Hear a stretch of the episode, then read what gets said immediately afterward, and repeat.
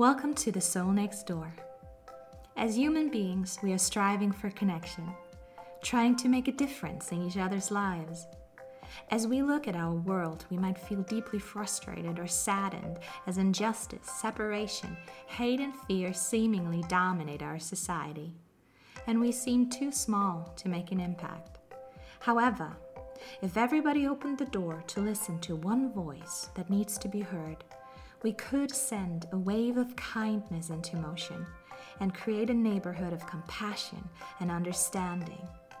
Are you ready to spread some kindness? We encourage you to open the door and share your thoughts. The soul next door might need to hear exactly what you have to say. So, this is really a podcast for everyone. And we are so excited to listen to other people's stories and to now birth this first episode. I'm Nicole, and I'm here with my co host Swan. Hi there, beautiful souls. And today's guest is Jim Millard. He's a spiritual physiotherapist from Canada, and he'll take us on his journey to vulnerability. So, get comfy and enjoy the ride. Uh, thank you so much, uh, Nicole and Swan, for allowing me to be a part of this uh, podcast, uh, The Soul Next Door. And um, I'm going to start with the poem. And uh, this is called I'm Just a Man. And I wrote it on a beach in Ireland, July 28th, 2016. I frown and I smile. I laugh and I cry. There's love in my heart and wonder in my eyes. I've witnessed new birth I have beheld death. I have felt blissful joy. I have struggled for breath. I have been a father. I have loved a wife. I've bled for my convictions. I have fought for my life. I wake up every morning, do the best that I can, live each day I am given. I am just a man. I am a man. I am just a man. I have felt strong love and the pain from loss, cried from sheer happiness, carried my own cross. I wander this world, but I am not lost. I've collected moments, not things of great cost. I've basked in the sun, I've been soaked by the rain. My dreams have been broken, I have raised them again. I can be a fool, righteous as a plan. I count all my blessings. I'm just a man. I'm a man. I'm just a man. And at that time, I, I started to ask a question How does a man find self compassion, self empathy, and, and self love? How does he overcome the shame and, and guilt of everything that's maybe been placed upon him? How does he change his story? And I and I started on a journey into my own self at that time. And uh, up until that time, I was really adding a lot from the outside, trying to read a lot of self help and, and just trying to be positive, looking for the door. And I was pushing and pushing on this door. Even in 2017, 2018, pushing on this door. And I finally realized the door opened from the inside one day I just decided to pull the door uh, and it opened. And I want to talk about vulnerability because vulnerability is the answer to how does a man find self compassion, self empathy, and, and self love. And it's vulnerability. Uh, and vulnerability is the gate, I think, the gate to one's own self. Because we can't give away what we don't have and life is about giving ourselves away. It's about connection. And if we don't have that self compassion and self love, how do we give ourselves away? And I think I think that's the whole essence of why we're here and, and vulnerability is the core of all of our emotions and feelings.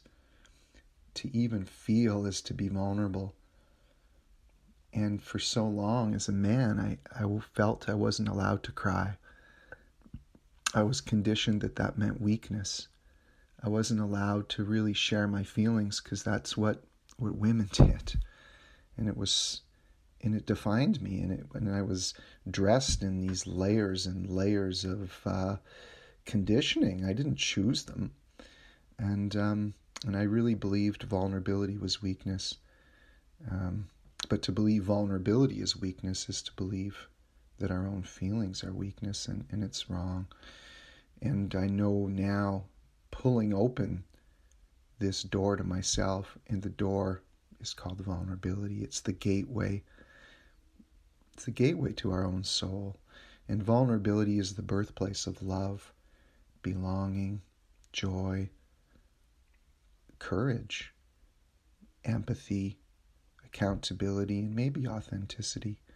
Right? It's it's the journey from our head to our heart. It's an 18-inch journey that's the longest journey of of everybody's life. And it's the journey to our own truth, right? The journey to this self-love. So we have to go through the door of vulnerability to to even hear our own voice, to see our own clarity, and um, find the deeper meaning behind our own purpose. And again, I think vulnerability is that path to us. And I'll give a big shout out to Brene Brown, and um, and I really feel the book, The Gifts of Imperfection, is is really the first step into my own understanding of how courage, compassion, and connection are all are all interrelated, and that this this in the work of Kristin Neff, the beautiful work on self compassion and, and self love that's really built around just a greater care for humanity, mindfulness. I think vulnerability allows me to be in the here and in the now. And, um, and I really feel I find it best in nature for me to go to the forest and in the stillness and the silence and the solitude of just trying to, to be aware, to try to step back and just watch the world, watch the waves and be the ocean, um, is, um, is the pathway for me to hear my own voice and to be comfortable with my feelings. And, and I cry a lot now. Even when I give presentations, I find I'm, I give I give myself I let myself let go and I let myself cry, but I but I'm still apologizing for it and I'll often find myself saying I'm sorry. I'm sorry for showing these emotions and um, you know I'm my mother was Greek, my father was Canadian, and I had this clash of cultures growing up, and that's my story. Is um, that I had to be strong, that I wasn't allowed to cry, that I was supposed to fight, and um, stand up and protect um, people and things. And uh, and I think uh, along that way, I I got dressed in so many veils of conditioning, and um, you know the ghosts of judgment and expectations, and, and to be perfect, always to be perfect, that there was always a right answer. And now I know that I have to slowly strip those down, and I'm doing that every day trying to strip down to my own naked truth. And just when I think I'm there, it's almost like in the crevices of my heart, in the crevices of my soul, there's another layer to peel back. And there it is. And I find that, uh, like the, the great work of um, the great poetry of Rilke, um, I have to live the questions. And it's very, very hard, but I know this is a journey. And um, and vulnerability is not a weakness, and it's not something we can arrange to go around or do without. It's not a choice. It's the underlying current of our natural state, and, and it's our essence. It's love. And I want to quote Rumi here too, because Rumi says, Our task is not to seek for love, but merely to seek and find all the barriers that you have built against it and to embrace them. And, um, and that's where I'm at and uh, I'm on this journey from my head to my heart. And uh, to be vulnerable is the way to self love, it's the gate. And to be vulnerable is to be human. And um, I have a little ritual every day where I wake up and I meet the dawn. I want to meet the new day. I sit in the dark and I watch the blue light come. And if I'm lucky enough to see the sun start to rise and, and, and on really special days I get to say hello to the moon before I get to say hello to the sun. And and to me it's just meeting the new day born again a stranger and I need to go to myself. And my morning ritual is just to be there and to go to myself to meet myself to just hold myself to be vulnerable to allow myself to be who I'm here to be, and then to give myself away. And uh, and I just call that uh, again my morning r- ritual, and it's just based around choosing love. So, to all the men out there, please embrace vulnerability. There's lots of resources out there. And in 2016, I realized I'm just a man. I'm imperfect. I get to wake up every day and, and choose love. And even knowing that, it's still a journey. And as I peel away the veils and the layers of everything through the gate of vulnerability, I'm slowly walking into my destiny and I'm slowly walking into the person that I'm here to become. So I look forward to speaking to you both about vulnerability and especially the struggles that uh, that a man um, has on the, the journey to being vulnerable and understanding the power of vulnerability and that it's not a weakness. So thank you for this opportunity to, uh, you know, be on the soul next door So, hi, Jim. Let's talk about your journey to vulnerability. This was some interesting talk you did there. Well, thank you, Nicole and Swan, again for having me. Uh, and I'd love to talk about it. so far, it's a it's a 52 year journey, and I really want to say that I think in, until you can see your own soul, or, or you know, come into contact and hear the voice of your own soul, I don't think we can see the soul next door.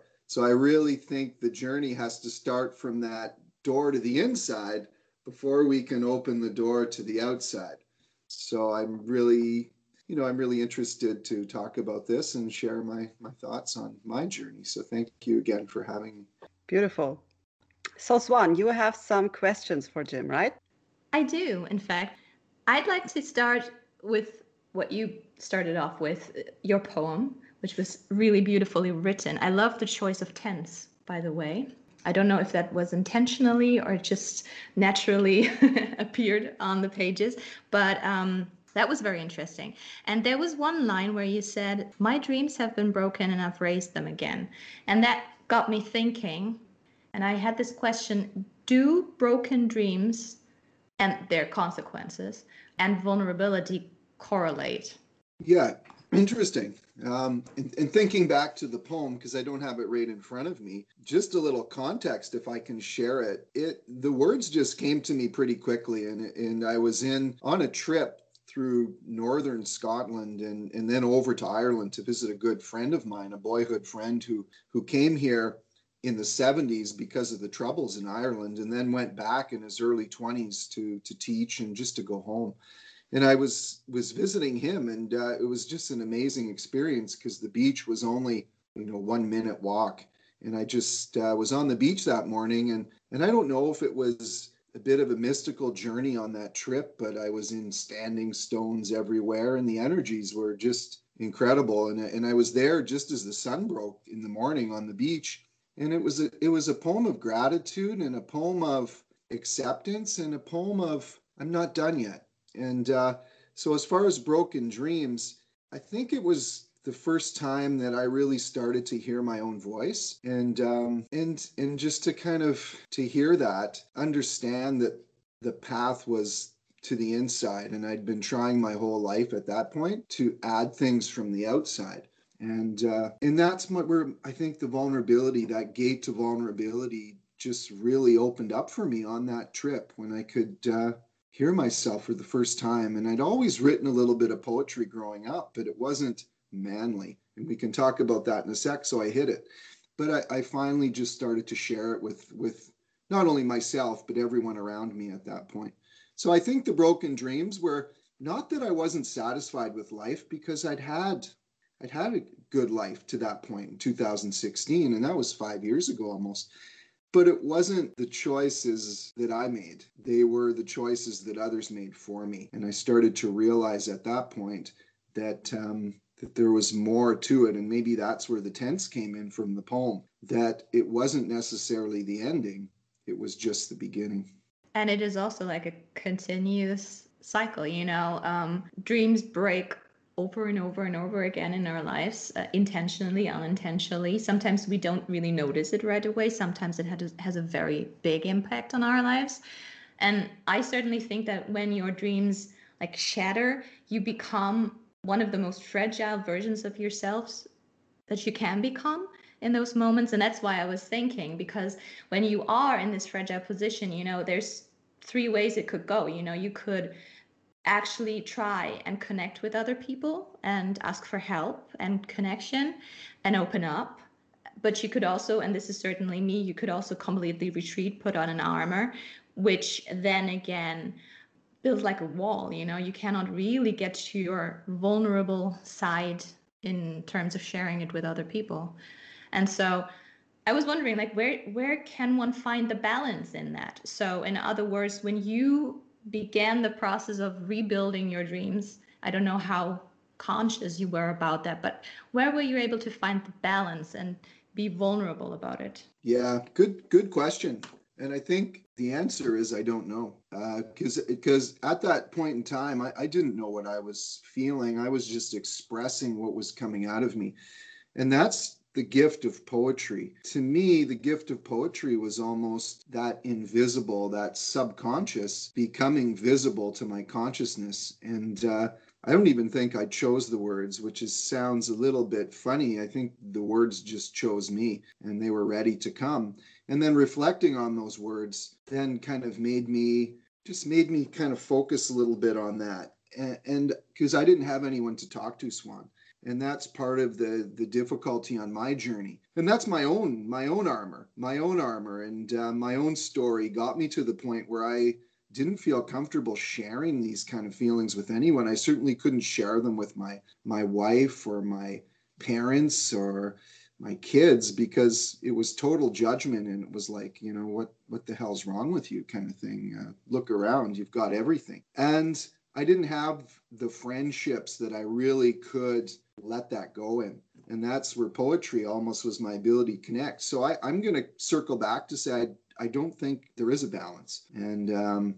and i stopped looking for a balance just because i could never find it. And i was just with myself really. And that's where the, the again the poetry became my my friend. And now i'm a little better at expressing myself but i i keep stripping down thinking you know what? I'm finally totally naked here and i'm going to go out to the world naked. But then i get outside and i realize that there's still one more layer there. And it's stripping away those layers is is vulnerability. Absolutely. You you were talking about the layers in your talk and i'm going to talk about that one a, a little bit because these layers that you were talking about brought up a lot of different images in my in my head. You know the first one that i came up with was the matryoshka you know the russian doll you know that you can basically take apart and then it becomes a smaller and smaller version of itself.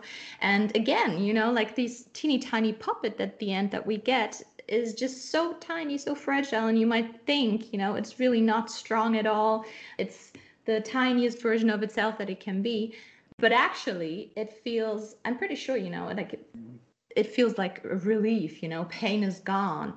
I read this quote once by mandy hale i think and it's growth is painful change is painful but nothing is as painful as staying stuck somewhere you don't belong. And i was thinking about this tiny doll being stuck under all of these layers that there are and that must be super painful. So as soon as you can strip these layers off of yourself it's freeing and but at the same time it's a painful process the puppet the doll gets smaller at the same time there's growth which again is very painful so i don't know where i'm getting with this like i'm kind of stuck in my thoughts right now but uh, where was I getting? I think I wanted to ask you do you think, you know, that it is also important in this process to rebuild layers or to build up new layers? because we're only thinking about taking layers off and freeing ourselves and our soul. But can it also be very beneficial the other way around? I think how I'd like to answer that, if I can bring it back to the beginning and then come back to the end, the way we're conditioned to learn, or the way I've been conditioned to learn, was that I was never enough, that I had to add layers. And, and that was how I was conditioned to grow up. And that was the system I learned in from my parents to the school to the clash of cultures that I lived was that I had to add layers. And I think I realized in 2016 when I came to that aha moment uh, on the beach that morning, and I'd had a couple other poems before that that really were building to that, where I didn't need a new program. I didn't have to have a new guru, a new advisor. I didn't need to somehow control my thoughts or try to shift my emotions. I, I didn't need more self improvement, more information, that I was looking for transformation, that I didn't. I wasn't hungry for, for something more mental. I was hungry for my own heart. I was hungry to meet my own soul. And um, and I realized that it wasn't adding more, and that's where stripping the layers really came into it. But I didn't know how to let go. I didn't know how to surrender because I'd never I'd never been taught that and you talk about that Russian doll and that all the the containers that it lives in. And and maybe those just aren't smothering it. Maybe those are just a whole bunch of you know safety containers protective containers you know learning containers that that have been placed on me. But at the so at the real heart of that i honestly think it, it's love and that it's just innate. And to just to kind of strip down to that essence of of who we really are is really really difficult because we always feel like we have to add more instead of just subtracting to be who we are. And maybe there is a balance there. Maybe maybe we have to add a little bit to be able to subtract uh, in the end. Maybe we get to a point where i can't go any i can't strip away what i don't see. And that's maybe the joy of sometimes counseling or therapy to be able to go back to really see something that then I can then let go. Um, and so it might be adding a different way of processing so that I can then go back and let go. So I think it is a dance between the invisible and the visible. But honestly, I, I I want to believe that letting go is the answer. So this is kind of interesting because when I thought of uh, the layers, I had another image in my mind. I had the image of, um, well, you come home uh, fully dressed, um, first you take off your baggage you know? So um, and in life you would do the same. First at first when you try to go to yourself you you get rid of all the all the surrounding around you you know of the people who are disturbing you of the people who are um, yeah who are um, responsible maybe for you not being able to go to yourself you know? So well that sounded wrong. No one else is responsible for that but you know what i mean.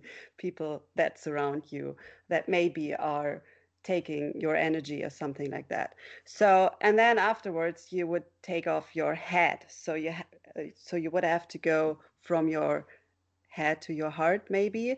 Like so and then afterwards you take off your jacket free yourself free your arms. You would be able to move better and and then just take off the first layer around your heart and then you would take off your shoes maybe. And taking off your shoes could stand for getting grounded because i think grounding is a very important part in going to yourself. And um, i think you did that when you were at the at that beach. You were grounded and maybe this was enabling you to to go to yourself and then to set those words free and then afterwards you you take off uh, another layer like your pullover or something like that um, another layer. I think there are more layers around the heart than around anything else uh, of the body.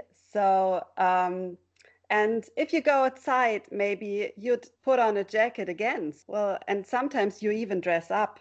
You even um, put on clothes that you won't even wear at home because maybe at work you have like a uniform or something like that. I, I was wondering uh, how far and how far are the layers stopping you from being vulnerable, you know, having this analogy in mind. So what do you think about that? I love it, and and I think it was no mistake um, that I started to hear myself on the beach. I'm 1,500, 1,600 kilometers from the ocean, the nearest ocean, and uh, we've got huge lakes here. But it's not the same. For me to be able to go to the sea opens something up inside of me, and and and in that solitude and in that silence, I could hear myself. Um, and and I need that. And all those layers, and, and there's so many of them.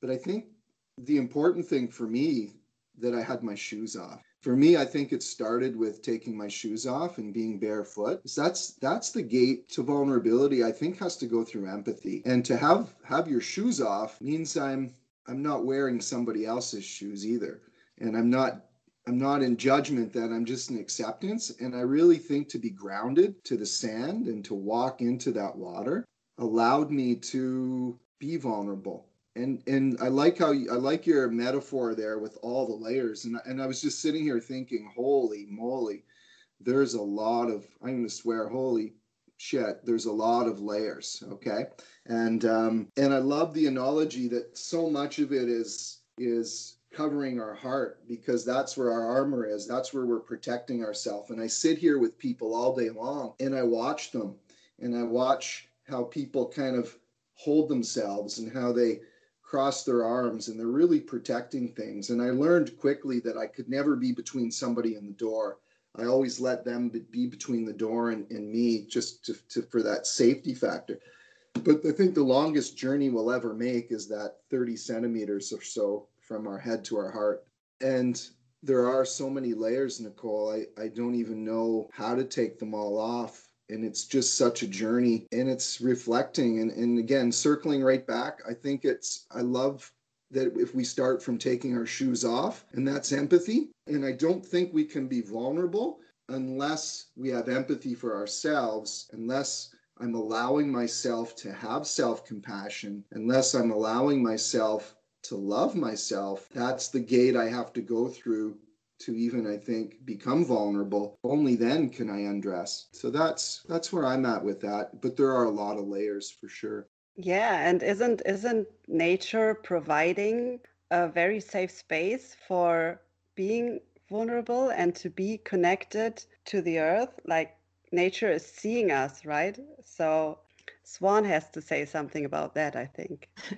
Do I have to? No, I just exactly when you say that, you know, I think that it is at least for me the basically the only time I can really be vulnerable. It is very easy when I'm alone in nature to be vulnerable because nature already knows me. It knows who I am. I can experience nature in a way where I can see and experience the emotions of existence but also fading away at the very same time and you notice that you are we are you know it's like one thing and everything is supposed it's it's the way it's supposed to be and you have a sense of that when you are in nature. So it's simple but as soon as another human being walks in ego makes itself known again you know? At least it's that way for me and i think it's that way for a lot of people.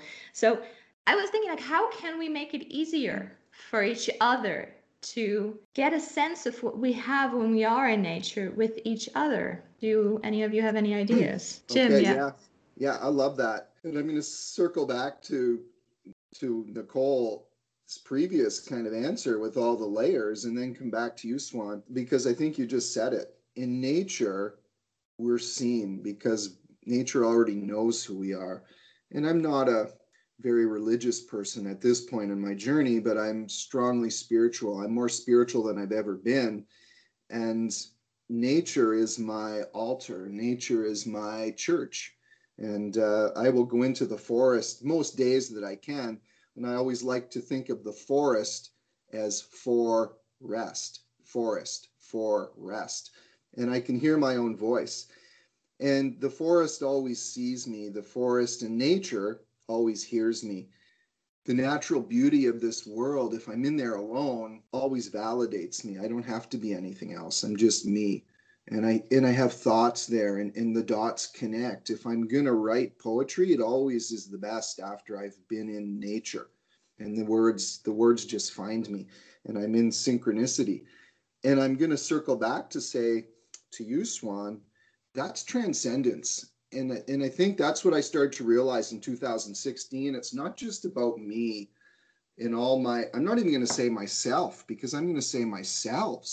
How many selves do I have? Every one of those friggin' layers Nicole talks about is a self. Oh yeah. It's my it's my work self. It's my my father self. It's my you know married self. It's my you name it. I have all these selves, and that's the hardest thing is to strip all these away, and that's transcendence because it's not not this i don't think there's anything such thing as enlightenment maybe but it's stripping away all these selves to just be at one with the world. And and we can we can bypass that. And i know there's no way to bypass life. We have to go through it. But i can almost the kids these days talk about hack. I can hack the system because in nature lets me just go right to it where i'm just connected to everything and the roots of the trees my feet when i hold a tree when i touch a tree it almost just it lightens me. So i think nature gives us that ability just to go right to awe to transcend ourselves and to just be part of something so much bigger and that's connection.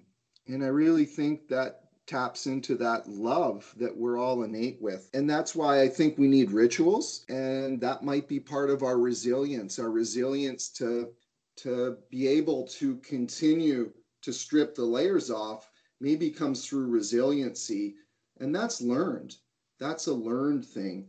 And uh, so that's where i'm at. I think i've added some rituals that make me more resilient so that as you know the shit hits the fan and i'm and i've got to climb a new mountain I've already got some skills I can lean on so that I don't have to add more layers again. I can keep stripping. That's really good advice, you know, because I think all of us have a tendency to, when we are actually feeling okay, when we're feeling good, we suddenly don't do our rituals anymore or daily practices but it is so important to keep that up and in case you know we we have the bad days and we will have the bad days for sure absolutely i love the way that you talked about being in awe you know, with everything that is. Somebody said to me once when we were like in a really beautiful setting in Utah, and somebody said to me once, like, I feel so small and insignificant.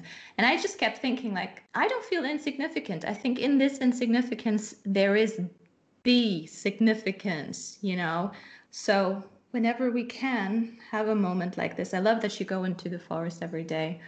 That's really beautiful. So thank you for sharing that. No, thank you and and I and I and I love that you brought that analogy of feeling so small. And and it's when I feel that small it's when I feel the most connected because that's almost when I feel the most naked. And then I don't have to be anything but who I am. And who I am is just part of everything. It's just connected to to the world to people to nature. And and that's awe. To me that feeling small is awe.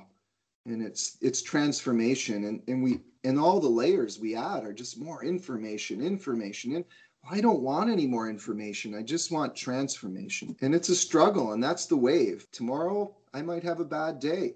That's the wave. But slowly and slowly and slowly instead of trying to be in that wave and trying to swim for my life every day and trying to find a lifeboat i've learned to just realize it's i'm it's Rumi right? I'm the ocean and i can just watch the waves. I'm not perfect at it it's difficult. I struggle with it. But I've learned the more I can watch the waves, the more I can just be who I really am. Yeah, I love that because um, watching the waves is like uh, self compassion, right? You were talking about self compassion and self love. Do you think it's possible to be vulnerable without having self love or self compassion? I, I think maybe, but maybe you don't recognize it and to be able to recognize you're being vulnerable has to come through i think self-love and self-compassion because that's acceptance. And if i don't accept myself that hey i'm imperfect right and shout out to brene brown the gifts of imperfection um, the book but i'm imperfect and that's okay. And that's self-love that's acceptance. And, and only then can i find the, the door to vulnerability because for years and years and years i was in front of it I can look back at some of the stuff I wrote and I was at the door. And I might get teared up here a little bit. And that's my vulnerability. I was at the door, but I was pushing the door. And that was adding more and more stuff. I was pushing the door. And then I'm, I don't know, by being seen and being heard and being allowing myself to love myself, I realized I had to pull the door. So, and as a good Canadian, I'll probably say sorry for tearing up here a little bit. But um, yeah, so I, I, think that's it. You have to have that self compassion. You can be at the door to vulnerability, but you don't know the door opens to the inside. You have to pull the door. Don't say th- sorry, you know, thank you. Thank you yeah. for being vulnerable with us. And, I, and it tears me up because I think I've been at the door for 20 years, but uh, only in the last four years did I realize it, it pulls open from the inside, but some days I still try to push the damn thing. So I, so I think uh, maybe without self-compassion or self-love, um, you um, could be vulnerable, but then you would see it as a weakness, right? Um, because people will would hurt you and get get through to you.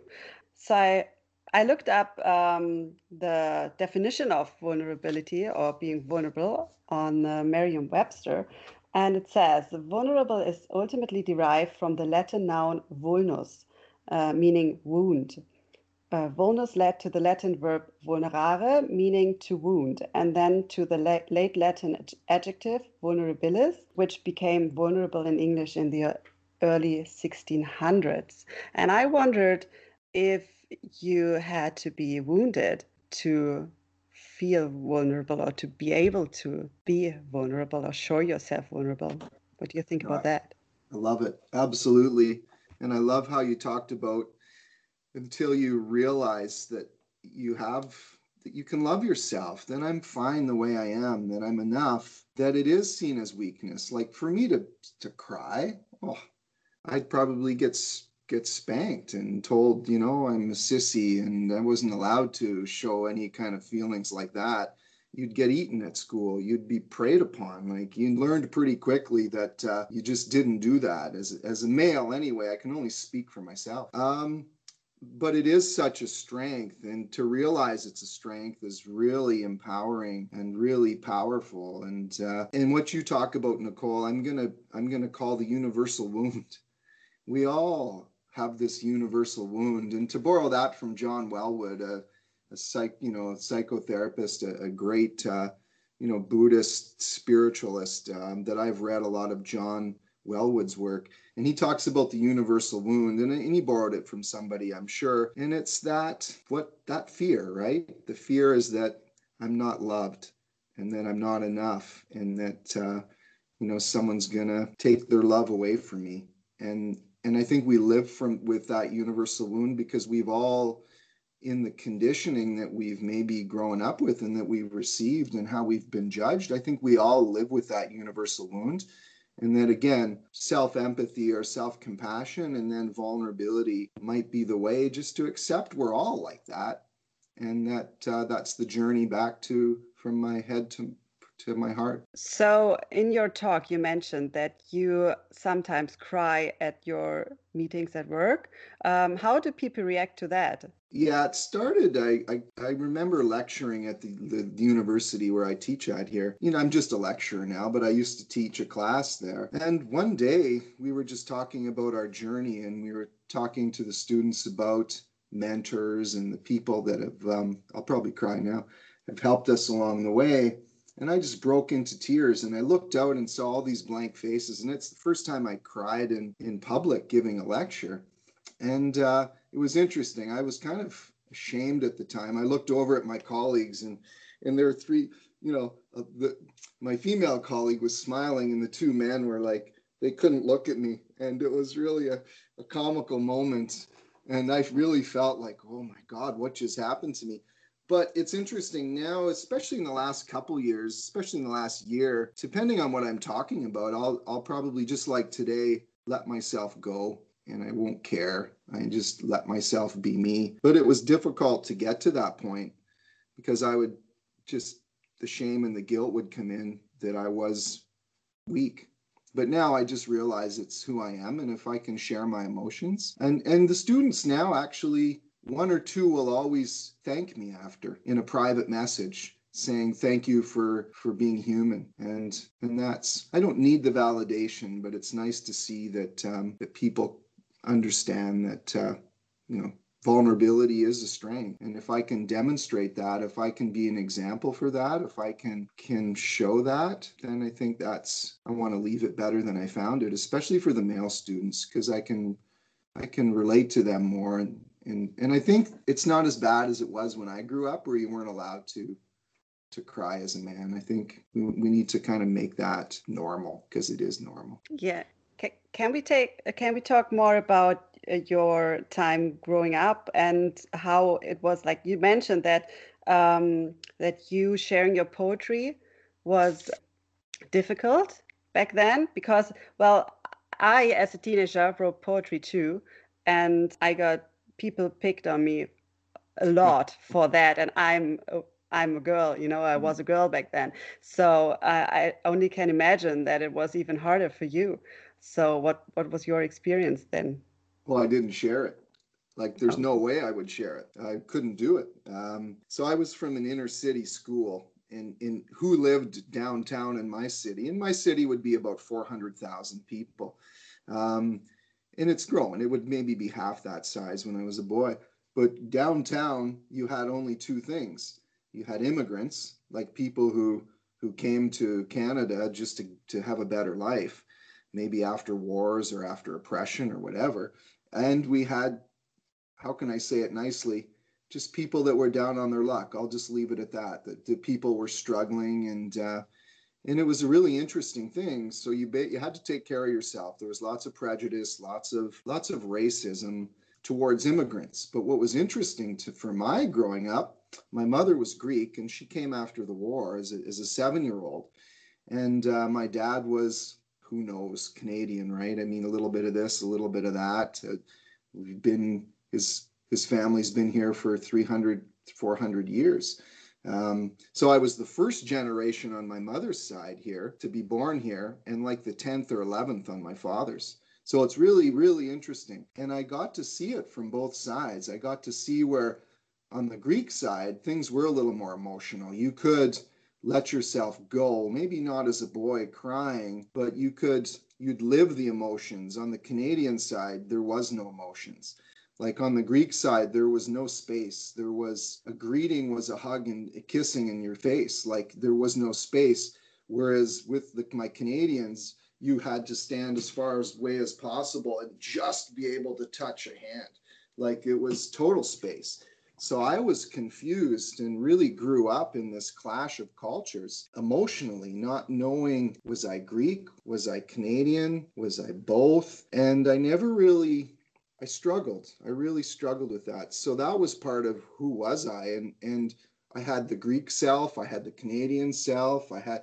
so it was just more layers to the enigma of of who I was. And um, this is super interesting because this raises the whole you know issue of toxic masculinity too you know like i'm going to go back a step here because you you said how um, you get feedback after you know your lectures from people in written form which i think is the first step. I love that people give you feedback um, on that one.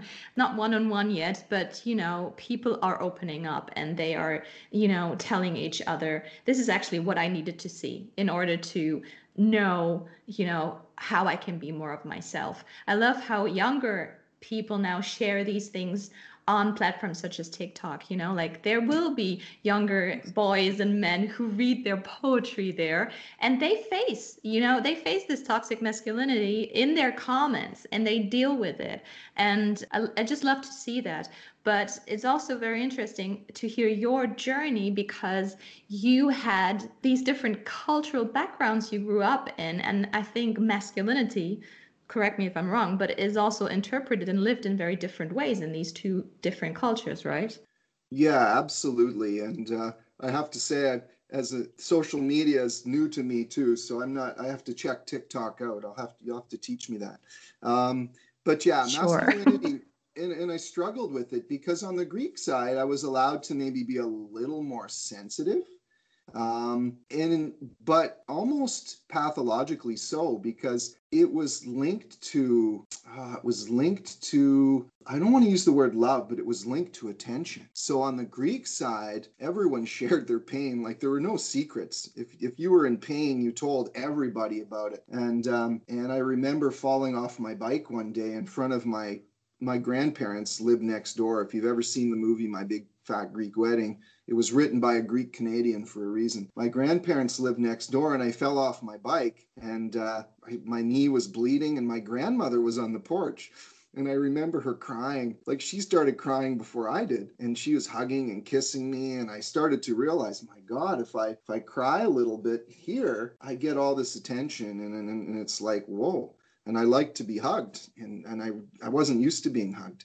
And uh, but on my dad's side, I was there the following week and and the scab fell off my knee and I started crying and my dad's father was there. And I shouldn't say this, but he actually kicked me in the behind and said, "Stop crying. Like what are you, sissy?" Right? And I started to think, what is going on? Like these people hug me, these people don't hug me. It's linked to to tears somehow. And um and it was just a real clash because you didn't know who you could be and it was like there were rules that I had to follow in different situations. Like I could I could cry here, I couldn't cry there, but but even still as a boy even in, on both sides i was encouraged not to not to be too emotional just because where i was you just got eaten up and I remember my dad getting boxing gloves for me and teaching me how to fight because I wouldn't stand up for myself. And and my friends down the street would, uh, you know, I they would kick me in the shins and stuff and push me. And they're boys just being boys at the time, right? Everyone's just trying to find their way.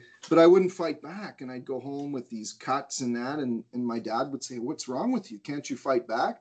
And I'd say, well, I, they're my friends. Why, why do I need to fight back? So he made it a point where he, he took it under, you know, took me under his wing and, and taught me to um, taught me to fight. And uh, but I didn't want to do it. And um, we moved. And we, and I know this is a bit long winded, but we moved uh, away out to the edge of town when I was seven. And I remember the first day at this new school, and it was it was so hard to leave. And uh, and the kids, they're cruel, right? They um, some some are my friends to this day. I remember one boy, an older boy, starting to pick on me, and I just beat the hell out of him.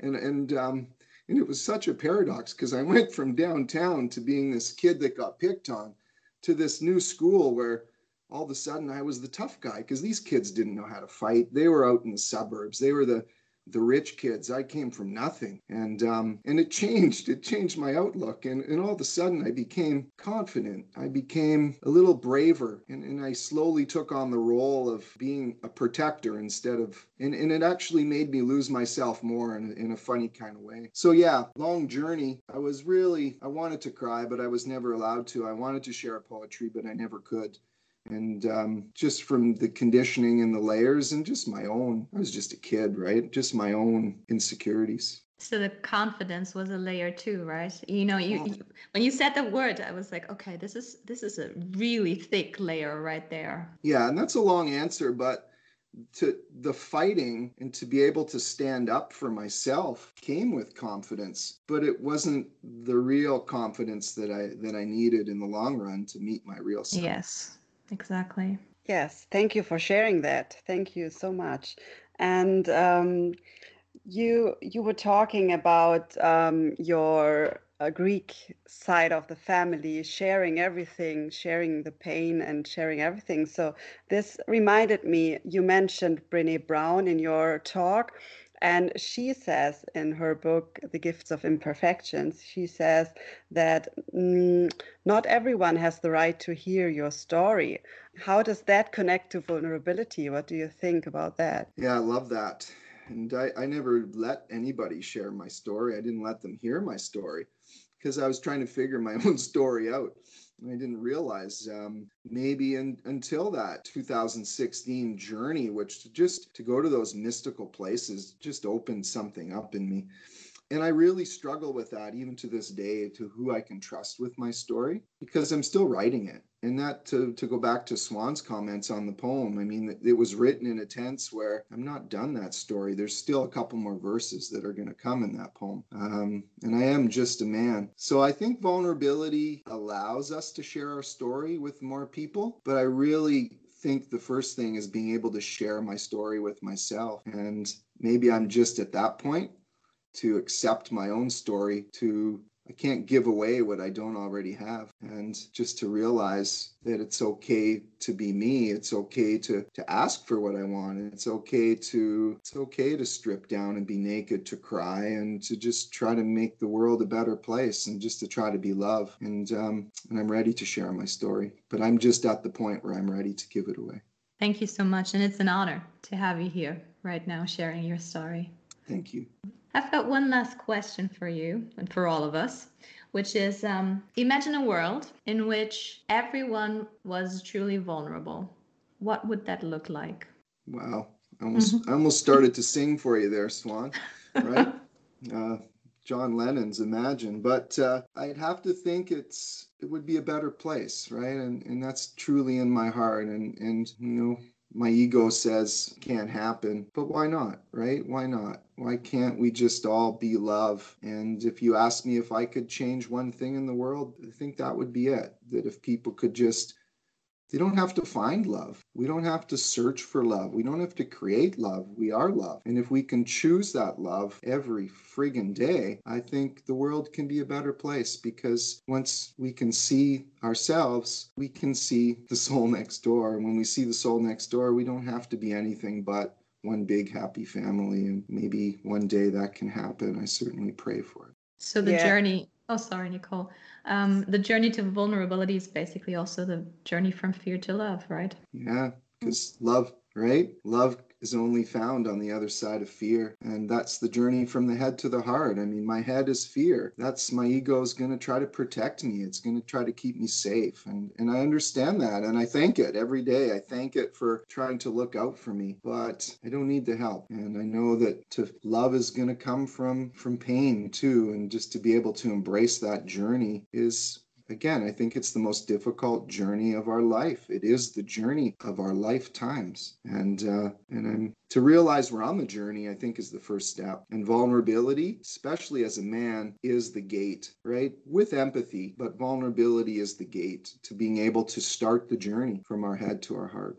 Thank you. Those were some beautiful last words. Nicole, do you have any more thoughts that you would like to add? No, I think that was a beautiful ending. So Wonderful. Thank you. Thank you so much for being here and for sharing your story and for sharing your journey with us. Yeah, thank you, and uh, thanks to you for you know bringing this podcast forward to the world, and hopefully my story. You guys are sharing my story before even I'm sharing it, so that's the first step for me. So thank you so much for being who you are and doing what you're doing, and you're helping set me free. So thank you again. Thank you. It's an honor, and I'm sure you are an inspiration to a lot of people.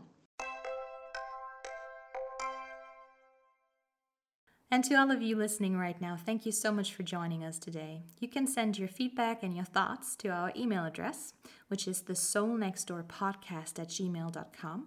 That is one word, the soul next door podcast at gmail.com. And we are planning to have these episodes up on a monthly basis for now, as we are relying on your contributions. So if you'd like to talk about a topic that's important to you on this show, Feel free to send in your ideas, maybe even your audios or your script, to said email address. Again, the soul next door podcast at gmail.com. Plus, we'd love to connect via social media. So you can find us on TikTok and on Instagram at the Soul Next Door podcast. Have a wonderful day, everyone. Until next time.